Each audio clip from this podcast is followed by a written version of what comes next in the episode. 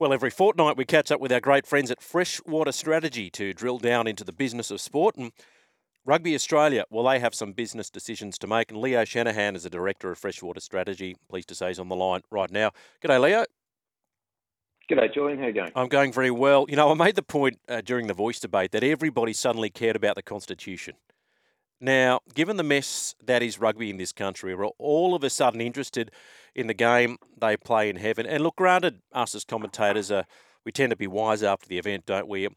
I've got to say, you know, given the events of this week, I didn't mind initially the appointment of Eddie Jones, but the more that is revealed, any way you dissect it, looks to have been a mistake. Yeah, well, I mean, the results speak for themselves. Obviously, Julian getting knocked out before the quarterfinals in the pool stages for the first time is a disaster as far as the World Cup result goes. And even the way that his contract was structured in a manner that gave him the ability to leave uh, if they didn't attract that private equity investment, you could argue that you know he could all, he always had one foot out the door.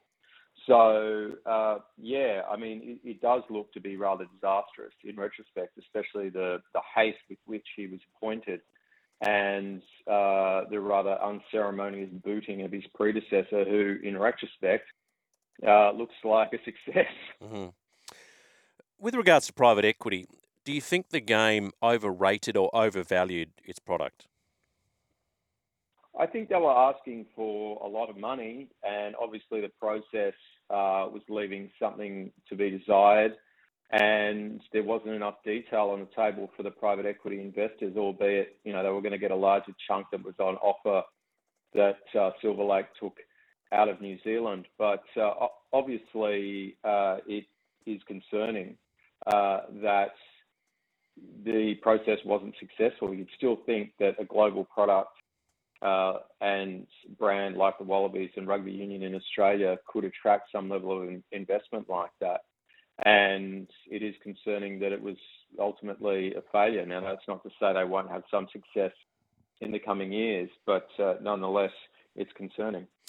I wonder, you know, in hindsight, the Eddie Jones appointment was something of a Hail Mary move, whether they had hoped that the additional publicity that that brought, which it did, let's be honest, in, in the opening few months, yeah. whether that would sort of spike interest in a private equity sense.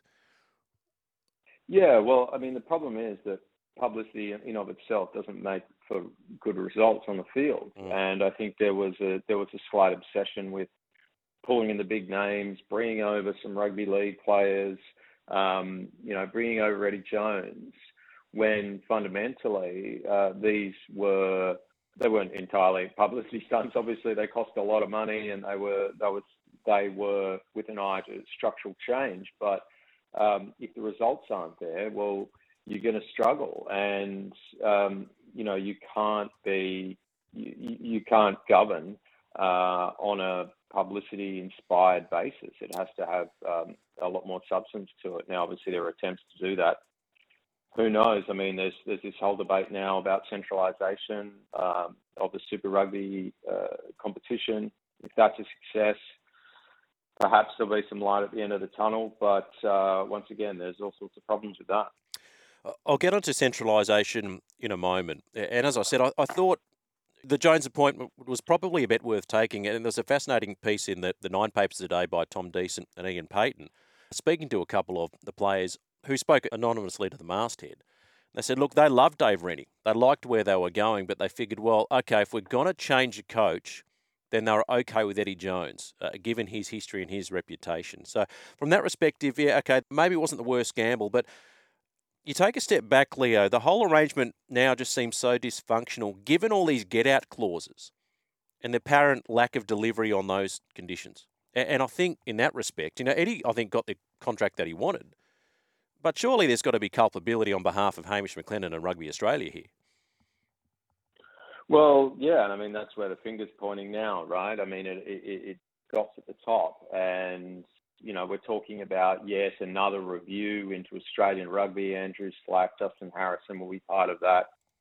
You know, uh, you just wonder what this review is going to say um, in terms of, of, of the board and and, and the chair, um, because people are rightly quite ropeable about it. I mean, the Sydney Morning Herald the other day editorialised saying um, Hamish McLennan had to go as well.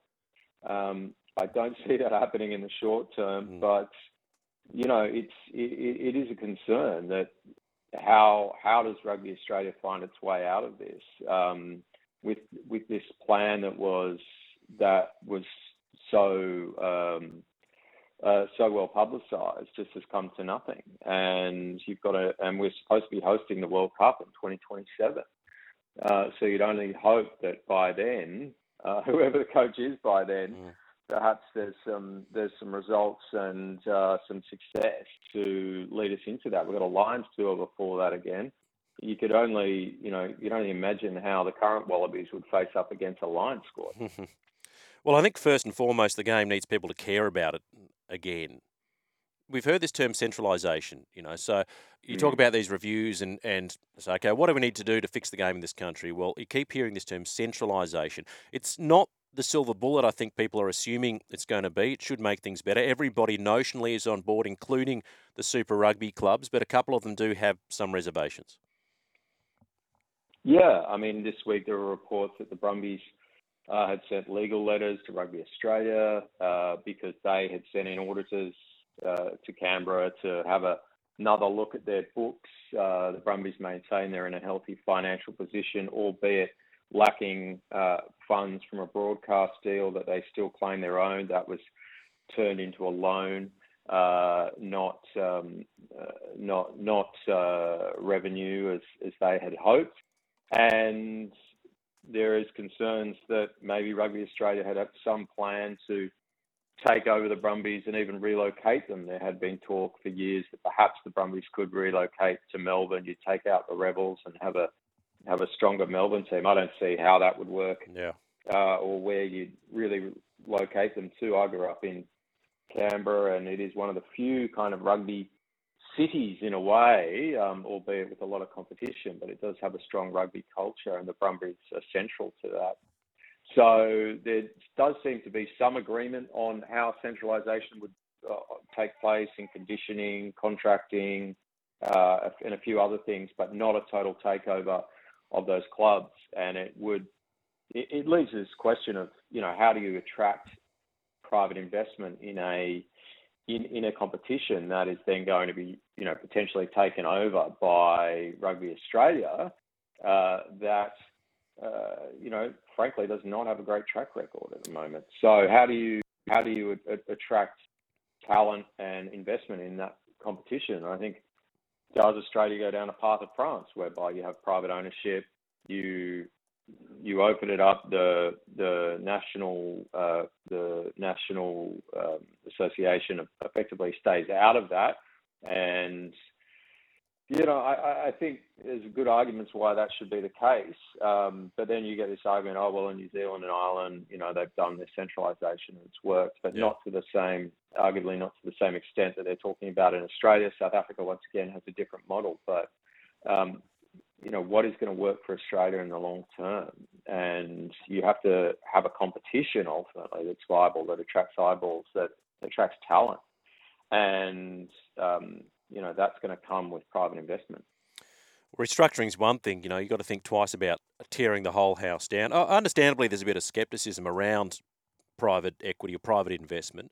It's not necessarily something to be scared of. But I guess the question is rightly that people are asking, well, you know, if there is private investment, surely the buyers or potential owners still have profit motives. Can we guarantee that any money they make is going to be funneled back into the development of said game? Well, I mean, it's the way that private equity operates. Is large amounts of money invested in the first instance, and then you you you take the profitability from that uh, back out of your investment. Now, it's premised upon greater success because it has to be because otherwise your investment is is gone to waste. So I think there is an inherent um, uh, there's an inherent uh, uh, force on on private investment to actually make things more viable. Now, does it go into the grassroots? You'd have to guarantee in a large element of that in any kind of private investment, whether that's with the clubs, the super clubs, or with uh, or with Rugby Australia.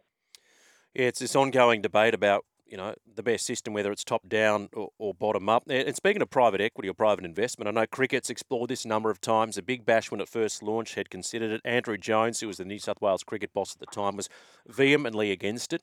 And I think he's been vindicated with that decision, given the growth of each individual franchise. I, I think also Cricket Australia are a bit concerned from memory, Leo, that you know, given their revenue share structure, that they didn't want to hand over a certain amount of money to private investors. Yeah, and I think they've just passed on this in their recent board meeting. They've decided to stick with uh, a debt structure uh, for the time being. Uh, they had toyed with this idea of, of, further private investment in the game. Look, for them, I think Cricket Australia, that's that's that's one, you know, that's an understandable move. But I think for the Big Bash League, you know, the Big Bash, how's it going to compete with these global leagues that are privately owned that have a lot more investment?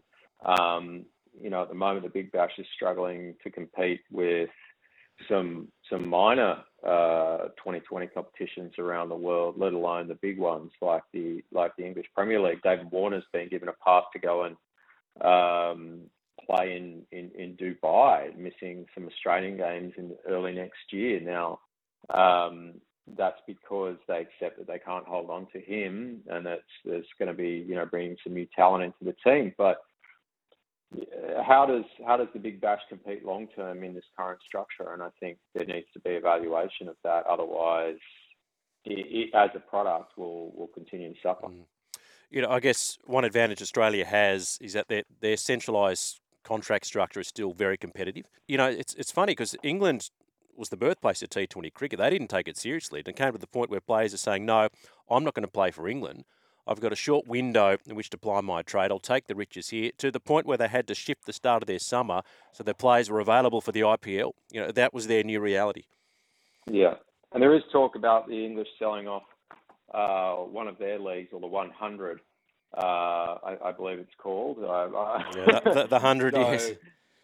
The 100. So, you know, it's, it's another slightly uh, confusing format. But um, so there is talk about selling that off privately. But yeah, I mean, as I said, globally, Australia's now, you know, can it even compete with, you know, Pakistan or West Indies 2020 competition, let alone India? And that's going to be a, a reoccurring problem yeah. for them to to attract the, the, talent and the crowds and that and that broadcast revenue. Correct, and South Africa and all through you know the UAE and that that part of the world as well. I guess the other thing too is that you know they're, they're building brands around your stars and your sixes and the rest of it. You know, if for example IPL clubs want to expand their reach, you know, are people going to identify with you know the Sydney Knight Riders, for example?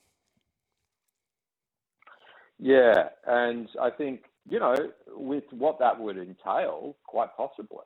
Um, that could be an exciting expansion of, of, of these really successful IPL brands. You've seen it around the world, these of these franchises. So that could be successful, and it gives it a global kind of um, a global take. Uh, I don't think anyone's particularly married to the current, you know, big bash franchises as they stand. If there was to be name changes and investment with that, the type of players could attract, uh, why not?